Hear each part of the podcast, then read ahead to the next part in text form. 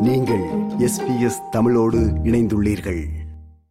கடந்த நவம்பர் மாதத்தில் ஆப்டஸ் சேவைகள் செயலிழந்த சமயம் ட்ரிபிள் ஜீரோ அழைப்பை ஏற்படுத்த முடியாத வாடிக்கையாளர்களிடம் ஆப்டஸ் நிறுவனம் மன்னிப்பு கோரியுள்ளது.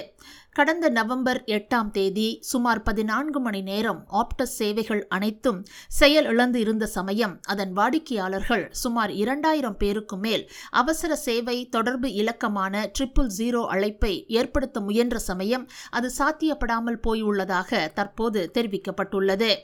கடந்த நவம்பர் மாதம் நடந்த செனட் சபை விசாரணையில் அப்போதைய ஆப்டஸ் நிர்வாக இயக்குனர் கெலி பேயர் ரோஸ்மெரின் வெறும் இருநூற்றி இருபத்தி எட்டு ட்ரிபிள் ஜீரோ அழைப்பை இணைக்க முடியாமல் போனதாக தெரிவித்திருந்தார்.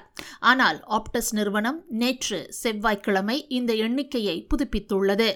எங்கள் நெட்வொர்க்கில் இருந்து ட்ரிபிள் ஜீரோ அழைப்புகளை செய்த கூடுதல் இரண்டாயிரத்தி நானூற்றி அறுபத்தி எட்டு வாடிக்கையாளர்கள் அவசர சேவை மையத்தை அடையவில்லை மற்றும் அவர்களின் நலனை விசாரிக்க அழைப்பும் மேற்கொள்ளப்படவில்லை என்று ஆப்டஸ் நிறுவனம் தெரிவித்துள்ளது.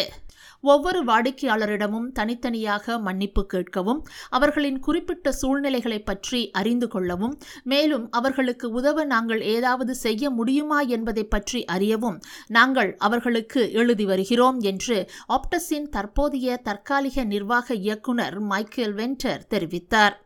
ஆப்டஸ் சேவைகள் செயல் இழந்த சமயம் பத்து மில்லியனுக்கும் அதிகமான ஆப்டஸ் வாடிக்கையாளர்கள் பதினான்கு மணி நேரம் வரை தொலைபேசி மற்றும் இணையம் இல்லாமல் இருந்துள்ளனர். சேவைகள் செயல் இழப்பிற்கு மென்பொருள் மேம்படுத்தலை ஆப்டஸ் தொலைத்தொடர்பு நிறுவனம் குற்றம் சாட்டியது.